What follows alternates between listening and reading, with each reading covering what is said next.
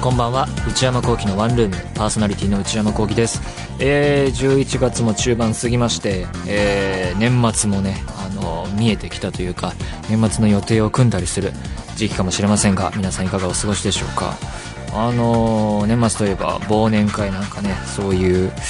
もうすぐ年が終わるから集まろうかみたいな計画も立て始める頃だと思いますけれどもそういう中ではやっぱこう冬ならではのものを食べたいなみたいなのもありますし牡蠣生牡蠣かなとかねフグとかチャレンジしてみるみたいな人もいると思いますけれどもなんかそういう季節のもの楽しみたいなとはあるんですが季節のもので言うとインフルエンザのね流行もねあの見えてきたと思いますけれども私久々に予防接種を打ってきましてあの前打ったのは記憶になくて中学3年生で高校受験する時かなぐらいの勢いで打ってなかったんですけれどもインフルエンザ自体もあんまりかからないというかかかったのはおそらく5年か6年ぐらい前にしかもそのあもうそれはもらうだろうなっていう状況があって半ばああやっぱりかっていう感じだったのでそういう意味ではですねなかなかかからないんですがまあインフルエンザかかると、まあ、声優仕事としてやってますけども業界的にはまあ収録ものは即その人はお休みってなる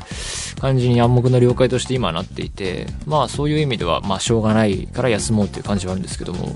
あでもインフルエンザがそうなら普通の風邪とかもね感染症という意味では同じだと思うんでねすぐそれも休みにしちゃえばいい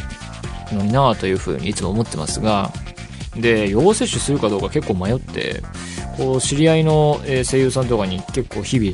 日常会話の中で質問して回ったりしたんですけどもいろんな意見の人がいて別に打たない派普通になんかいやまあかからないから大丈夫っていう人もいれば前に打ったのにかかった経験あるからいやなんか打ってもなーっていう人もいたり打った予防接種してかかってしまってのためインフルエンこれがインフルエンザであるっていうこう検査して自覚に至るまでに結構時間かかってしまってっていう人もいたりして。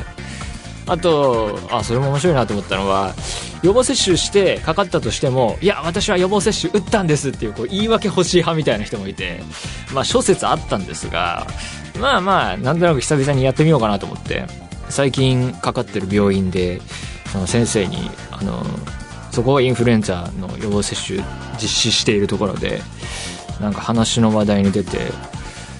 院長先生なんですけどうちはね安くやってるから やってきなよってなんか謎のセールストークやられて地方の病院とか結構高いけどねうちは結構安くこれこれ相当安いと思うよとか言われてあはいとか言ってね結局そこで打ったんですけども 久々に予防接種だったので結構痛いのかなとか思ってたんですけども本当にあっという間に終わるっていうかねチクッとしてはい終わりみたいな感じでねそういう意味であっけなく終わるので、あのそういう意味で躊躇してる人はね別に気にする必要もないと思うんですけども。まあまあまあまあまあそれで、えーインフルエンザかからなければいいなと思ってますがあと飛び込んできたニュースとしては2019年の大河ドラマ NHK の大河ドラマが工藤官九郎さんがオリジナル脚本でやられるっていうニュースがあってこれ結構僕楽しみにしていて近現代っていうものを舞台にする大河がもうほんと33年ぶりだそうであそうだったのかって思ったりしましたけども工藤官九郎さんといえば「あまちゃん」がね朝ドラであってあれがもう3年とか前ですけどあのあまちゃんは本当に珍しく僕としては楽しみに毎回毎回見てたドラマだったのであのーあの時は人生がとても楽しくてねあまた見れるぞっていうそういう日々の楽しみがあったという意味でもですね今回のこの大河ドラマ新しい大河ドラマ今度やるやつも面白ければいいなと思ってあの日々をもう一度と思ってますので楽しみにしてるんですけどもね。とはアマちゃん関連で言うとあのアニメの映画で「この世界の片隅に」っていう原作付きのアニメ映画が公開中であれも早く見たいなと思っていて結構見たいものがいろいろあってそれでこう生きる糧というかですねあのために生きるっていうのがあったら楽しいかなと思いますね。えーそれでは内山聖輝のワンルームスタートです。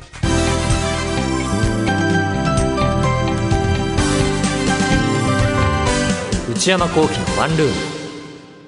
それではお便りを紹介します。えー、ラジオネーム、内山キラロさん、埼玉県在住、20歳、女性の方。えー、内山さん、スタッフの皆さん、こんばんは。内山さん、これで1分お願いしますの方に、自由と水というお題を送らせていただき、コーナーを危うく終わらせるところまで追い詰めてしまったものです。ああ、これは前にですね、えー、まあオープニングトークが何にもアイデアが思いつかないという時に、えー、1分間適当な話題で喋るっていうコーナーをやっていて、えーそれをまとめてやってみようっていうのをやったんですが、もうこのコーナーはやらないかなっていう結論にたどり着いたところですね、今としては。えーリアルタイムで聞いた時はまさかそう言われるとは思わなかったので少し申し訳ない気持ちになりました。でも、内山さんのラジオの中でこのコーナーが一番好きなので、そういう人もいるんですね。えーこれからも続けてほしいなと思います。あらーこれからも何か思いついたら送ってみようと思います。ちょっと報われるかわからないので、それはちょっと、あの、分かっていただきたいところですが。もちろん他のコーナーにも送らせていただけたらと思います。それではこれからもお仕事頑張ってください。応援してます。長文失礼しました。こういう人もいるんですね。えー世の中にはいろんな意見があるということでね、取り入れられるかどうかはちょっとわかりませんが、今後お楽しみにしてください。えペンネーム、ドスコイパンダさん、19歳、東京都の方。内山さん、スタッフの皆様、こんばんは。いつも楽しく聞かせていただいております。この度は、ムビログで現在公開中のジャック・リーチャー、ネバー・ゴー・バックを取り上げていただけないかと思い、メールさせていただきました。というのも私は、トム・クルーズさんが大好きなのですが、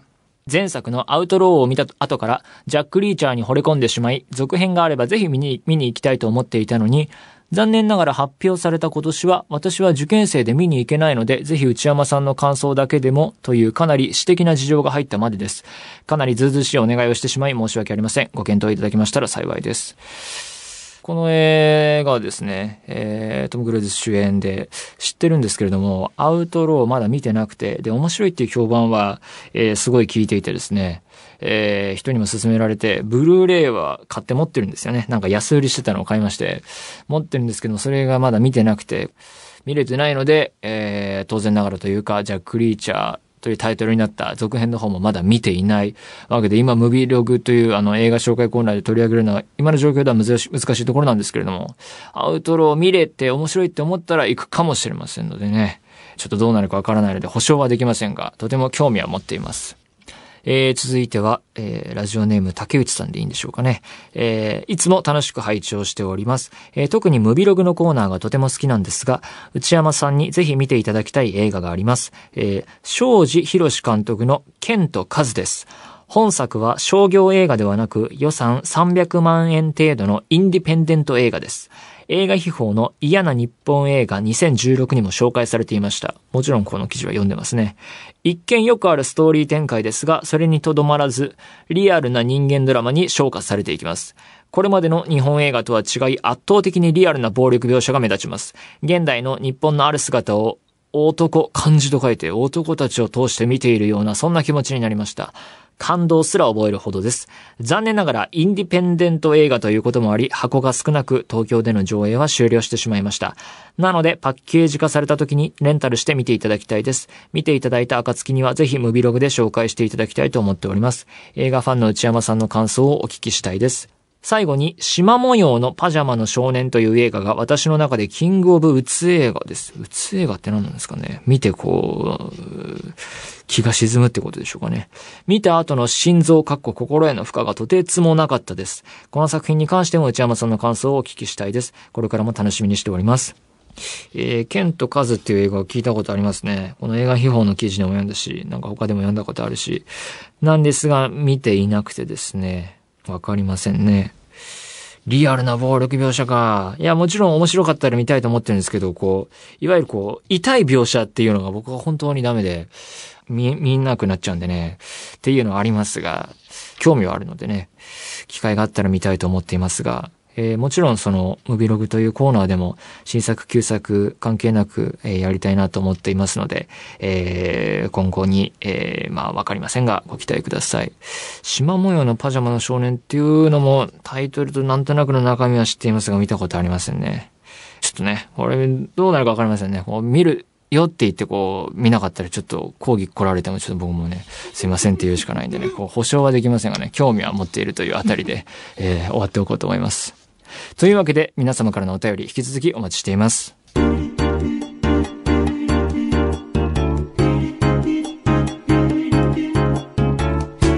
内山幸喜のワンルーム。内山幸喜のワンルーム。続いてはこちらのコーナーです。ムビログ。えー、このコーナーでは私内山が最近見た映画についてただひたすら語らせていただきます。えー、今回取り上げる作品はこちらです。Everybody Wants Some 世界は僕らの手の中に。えー、現代は、えー、そのまま Everybody Wants Some、えー、アメリカ映画ですが、バンヘイレンの曲面から撮られているそうです。えー、監督と脚本、どっちもやっているのがリチャード・リンクレイターという人です。この人は本当にいろんなタイプの映画を撮る人で、えー、それは撮る物語の内容もそうだし、実写も撮るし、アニメの作品も作るしっていう意味で、本当に、あの、幅広い監督ですね。えー、で、一つ有名なのが、ビフォー三部作っていうのがあって、えー、それぞれ原題が、ビフォーサンライズ、ビフォーサンセット、ビフォーミッドナイトっていう3本の映画がありまして、で、それぞれ95年、えー、2004年、2013年に公開されてるんですけど、その9年刻みで作られていて、で、これがすごいのが、えー、まあ、イーサン・ホーク、ジュリー・デルピーっていうその男女の、えー、俳優さんが、えー、同じキャストで同じカップルを、だいたい10年ぐらいのスパンで、えー、3作通して演じているっていうのがすごいと言われている映画で、で、1作目で出会って、2作目で再会して、3作目ではもう結婚して倦怠期になっているみたいなのが描かれるんですが、僕は2作目と3作目を見てますね。1作目確か見てない気がしますね。で、まあ、こういう撮り方をしているので、えー、その、キャストがキャラクターと同じくリアルに年を重ねていったっていう異色のシリーズ作品で、まず有名ですね。で、この手法を突き詰めていったっていうか、まさかそれやるかみたいな、一作でそれやるみたいになったのが、6歳の僕が大人になるまでっていう映画で、これ結構最近ですけど、これはもう12年間、ある少年、っていうかもうほんと子供ちっちゃい子供と、えー、その周り、お母さんとかと一緒か、は一緒かな？えー、周りの家族が今度は同じキャストで、えー、撮影で、これはずっと撮影っていうわけじゃなくて、ちょこちょこちょこちょこ、1年に1回とか2回とかわかんないですけど、その、えー、長いスパンをかけて、ちょこちょこちょこちょこ撮っていったっていう、えー、映画でして、で、少年が大人になるまでを描いた。もうだからある種、本当にリアルに大きくなっていくので、ドキュメンタリーを見ているような劇映画なんですけれども、ね、北の国からとかドラマシリーズならわかるんですけど、それを一本の映画でね、本当にリスキーな企画だと思いますが、他にはない、えー、見ていて感触がある、えー、映画を作って、これがすごい名作として言われていますね。こういう人なので、まだこの手のこと仕込んでんじゃないかなって結構映画ファンは思ってると思いますが、本当にそういう意味で、あの、なんかまだ謎の企画やってんじゃないかなっていうふうに思わせる、そこが見えない素晴らしい監督ですが、あの、一方でスクールオブロックみたいな、ああいうポップな映画も撮られていて、本当にね、幅広い、えー、監督ですね。あれ、最近ミュージカル化されたらしいですけれども、えー、すごい才能ある人だと思います。で、えー、あらすじを簡単に言いますと、えー、時は1980年、場所はアメリカのテキサス。で、主人公は男性の青年で、えー、ジェイクというですね、人で、えー、大学生活が始まる直前の、えー、時期の人です。えー、で、彼、ジェイクは、えー、野球のスポーツ推薦で、えー、この大学に入ることになっていて、えー、超優秀なピッチャーだったんですね。えー、で、在学中も、えー、野球部の寮で暮らすことになっていて、その映画の始まりはその寮に入る入寮の日なんですね。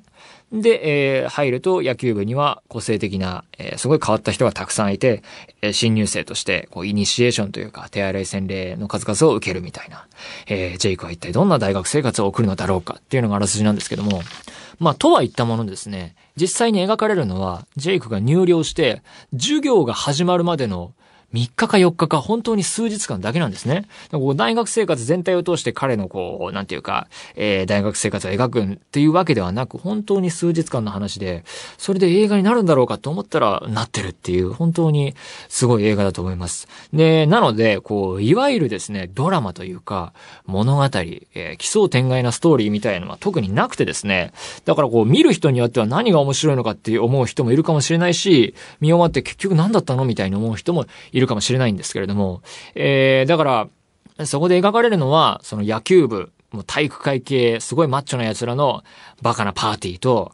あとはそのパーティー以外の部分での何気ない会話シーンと、あとはもう本当にそいつらがくだらない下品な冗談を飛ばし合ってるだけみたいな。本当にそれだけの映画と言ってしまえばそれだけなんですけども、なぜかそれが面白いっていうですね。なんか、本当に不思議な映画ですね。で、その、パーティーなんですけど、本当に、えー、その野球部の、えー、連中のバカ騒ぎが、本当にバカがバカやってるだけで、リアルに現実的に置き換えて考えたら決して褒められたもんじゃない行動というかですね、バカだなと思って見るんですが、それがなんかいいというか、なんかこう、あ最高だなとか、愛おしく思えてきて、多幸感に溢れていてですね、それがすごいなと。こうだから、自分の映画を見ていない間の現実世界での好みとか思考とか、あ、こういうのに好感を抱くなっていうものと、必ずしも合わないっていうか、なんなら逆行するというか、反対のものに賛成した、したくなってしまうような、共感してしまうようなことが起きているっていうのが、この映画の凄さというか、フィクションの凄さだなというふうに、えー、思いましたね。しかもですね、この野球部の人たち、あの、その大学のチームはとても強豪なチームで、街の人々からすごい歓迎されてるんですね。なんかこう、どこ行ってもなんかお店のビールがタダだったり、当時のそのディスコの入場料がタダだったり、えー、そして何より女子大生にもすごいモテるっていうですね、な、それずるいじゃないかみたいな人々が描かれるんですけれども、なんかそれでもなんかこう、あ、いいな、こいつらって思ってしまう感じが、この映画の凄さだなというふうに思いますね。で、その、その中で、そのパーティーの部分と、それ、対比的なというか、静かなシーンにおける何気ない会話シーンがですね、その何かこう、ただだべってるだけなのに、こう、人生の真理をついてくるかのような、フレーズが時折ポッと出てくるんですね。で、それ、しかもそれがわざとらしい形ではなく、登場人物は別にいいことを言おうとしてるわけじゃないのに何かそれが見ている人に刺さるような見事な演出になっていて。で、なんていうか、そこで見えてくるのが、彼ら自身野球部の連中もまた、このパーティーだったり、何かこう、とにかくひたすらに楽しい時間が、そういう楽しいものがずっと続くわけではないっていうことを分かってるっていうのがすごい、あ良さにつながってるんじゃないかなと。つまりこう、彼らも劇中で野球の強い部にいるけれど、強いチームにいるけれども、この野球で一生食べていくかわからないという会話があったり、プロに行けるのは一握りなんだよなっていう会話があったり、えー、野球の練習とか授業だってこれから始まるしっていうんで、こう、大学入寮だったり、授業直前っていうね、始まりの話なんだけれども、こう、終わりを見据えたかのような、えー、話もいろいろ顔を出してきて、そういうのが良さにつながっている感じがしますね。だからこう、親元を離れて新生活が始まるっていうワクワク感だったり、新しい環境に飛び込むっていうチャレンジだったり、その中でこう同年代の友達とバカ騒ぎしていく。で、可愛い女の子とも出会えるっていうそのキラキラしたものと、一方でこう、それを味わうと同時に、あ、このパーティーがずっと続くことは、続くことはないんだっていうのは頭の片隅にあったり、まあ野球が続くかどうかもわからないし、未来がどうなるかわからないっていう、そういうある種の切なさがこう、共存している感じが、すごいこう、わってくるんじゃないかなと。まあそれが言ってしまえば青春なのかなと思ったり、なんかそれがいいのではないかなと思いましたね。で、僕自身こう、まあ、こう彼らのようにバカ騒ぎするっていうのはあんまりないですけれども、こう楽しい時間を過ごしているときに、あ、今、すごい自分は楽しいと思ってるけれども、あ、これはもう、すぐ、いつか終わってしまうし、もう、これが過ぎ去ってしまえば、この楽しさっていうのは、違う種類のものあるかもしれないけど、あ、これは味わえないんだろうなって思う、それのこのきらめきと、この切なさが入り混じった感じが、味わい深いというか、最高じゃないかなって思うんですけれどもね。で、まあ、その、結論から言って、こう、語るのが難しい映画ではあるんですけれども、まあ、こうなってこうなって、あの、あっと驚くストーリー展開とか、悲しみの歴史とかでそういう話ではないので、まあ難しいんですけれども、まあ本当に僕としては今年最高の映画の一つだと思いますし、えー、大好きな映画だなというふうに思いますし、青春映画としても、えー、名作がまた一本生まれたなっていう感じもするし、えー、音楽映画としてもですね、えー、最高なので、えー、見どころはいっぱいあるので、えー、みんな見るべきだなというふうに思いますね。で、こういった傑作が、こう上映規模がですね、とても、えー、小さいっていうのが本当に、えー、悔しいなと思っていて、東京で、えー、2巻でしかやってなかったので、ね、それがもったいないなというふうに思いましたね。えー、パンフレットも読んだんですけれども、あの、ライターの萩原麻里さんという方が、えー文章の中で、アメリカ映画界っていうのは今二分化していて、超大作、例えばアメコミとかの映画化とかの超大作と、えー本当にスタッフの人が自主的に予算を集めたような小規模な映画っていう風にこう二極化している、二分化している中で、その中間を行くような映画が少なくなっていて、えーそういう少ない映画の中の数少ない希望として、えーリチャード・リンクレーターという人がいるんじゃないかなっていうふうに文章の中で書かれていて、ああ、なるほどなと思ったりしたんですが、そういう意味でも貴重な映画だと思うので、えーぜひ皆さん、えーやってる間に見に行ったらいいんじゃないかなというふうに思いました。以上、ムービログでした。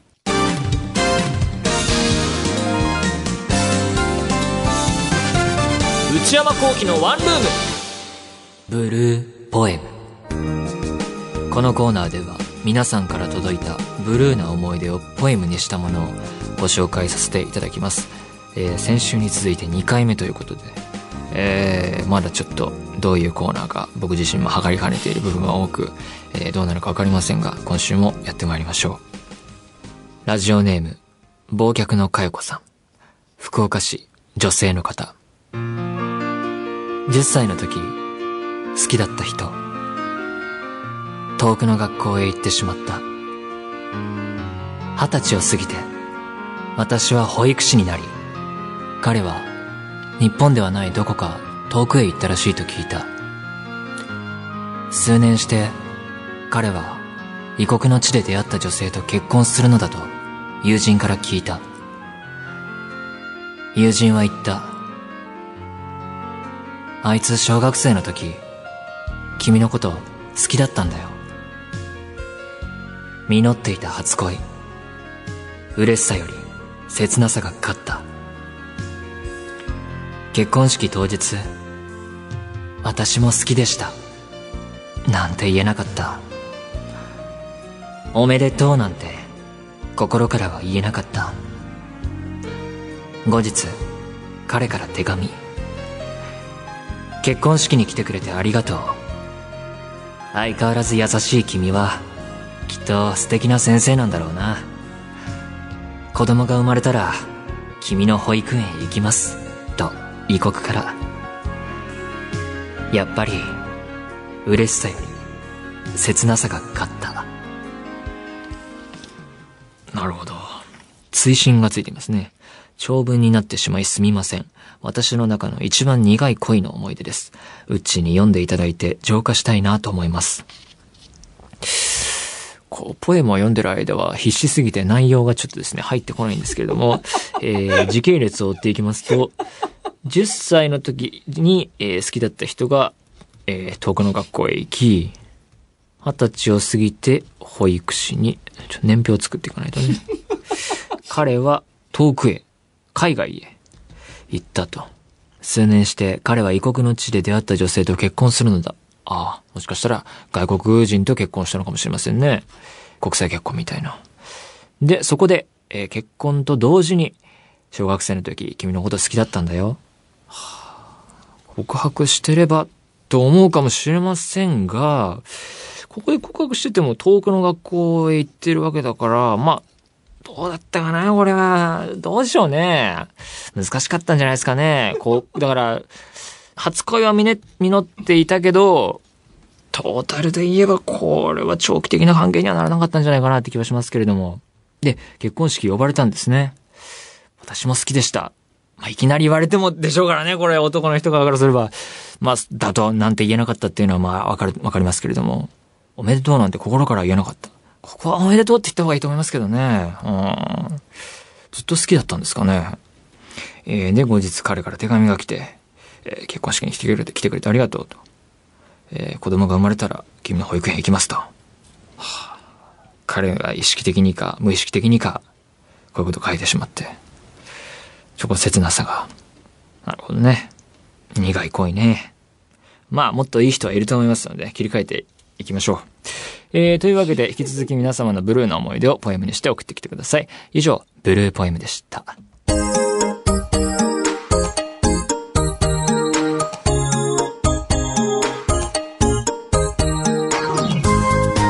山幸喜のワンルーム、そろそろお別れのお時間です。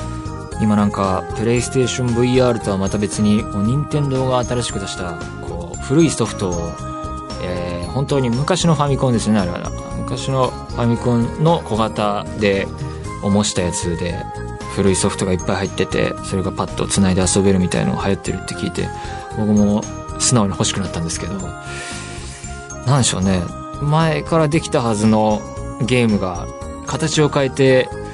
あの一つにまとまってやれるってなると欲しくなるってなんか人って不思議ですよね。なんかそういう意味でもなんか面白い現象だなと思いますが、えー、番組では皆様からのメールをお待ちしています。普通歌の他にコーナーへの投稿も募集しています。オープニングトーク用のトークテーマを提案していただく内山さんこれで1分お願いします。これはまたやるかどうかちょっとわかんないですね。えー、買い物部署の私内山の財布をこじ開けられるような買いな商品をお勧めしていただく内山さん、これ買いです。今抱えている悩みをなるべく詳しく教えていただくお悩みプロファイル。他にも初上陸もののグルメを取り上げる初上陸キッチン。私が最近見た映画についてただひたすら語るムビログ。映画以外の話題を取り上げるテーブルコラム。これらのコーナーで取り上げてほしいお店やテーマ、作品なども募集中です。アドレスは one.joqr.net